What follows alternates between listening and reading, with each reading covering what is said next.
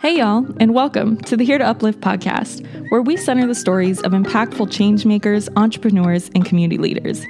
These powerful stories from all the amazing guests featured here inspire us to have more meaningful conversations and ask bigger, better questions. Today is a short episode, what I like to call a mini cast, to get the convo flowing.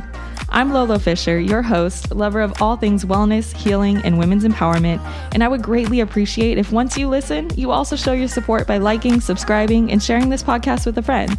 Now, let's get into it. So, my morning grounding practice is not something that came once and it just worked for me instantly. The truth is, when I first learned about grounding, it was very much a practice of being in nature, being barefoot, feeling nature around you. And while the concept was beautiful to me, it wasn't a realistic practice for me.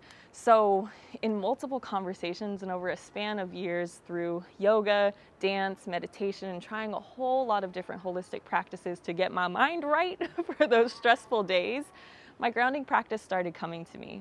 I do have a daily grounding practice, and it's not necessarily about the typical frame um, or meaning of grounding in terms of earthing or walking around in nature. Grounding for me is about recentering myself and protecting my peace. Every morning, how can I protect my peace? Where does my peace come from, and what keeps me grounded, aka what keeps me centered? that's where my grounding practice starts. So for me, that includes prayer, stillness, and actually just being quiet for the moment and avoiding social media for the first 30 minutes of my day. Otherwise, I tend to go right into task lists and to dos and comparison. It includes meditation, oftentimes, and movement those are my grounding practices because I found that that's what works for me and I start my morning with that every single day, every day that I can. You know, there's some days that don't always go to plan and if that's the case in the morning, I try to incorporate that grounding practice some other time throughout my day.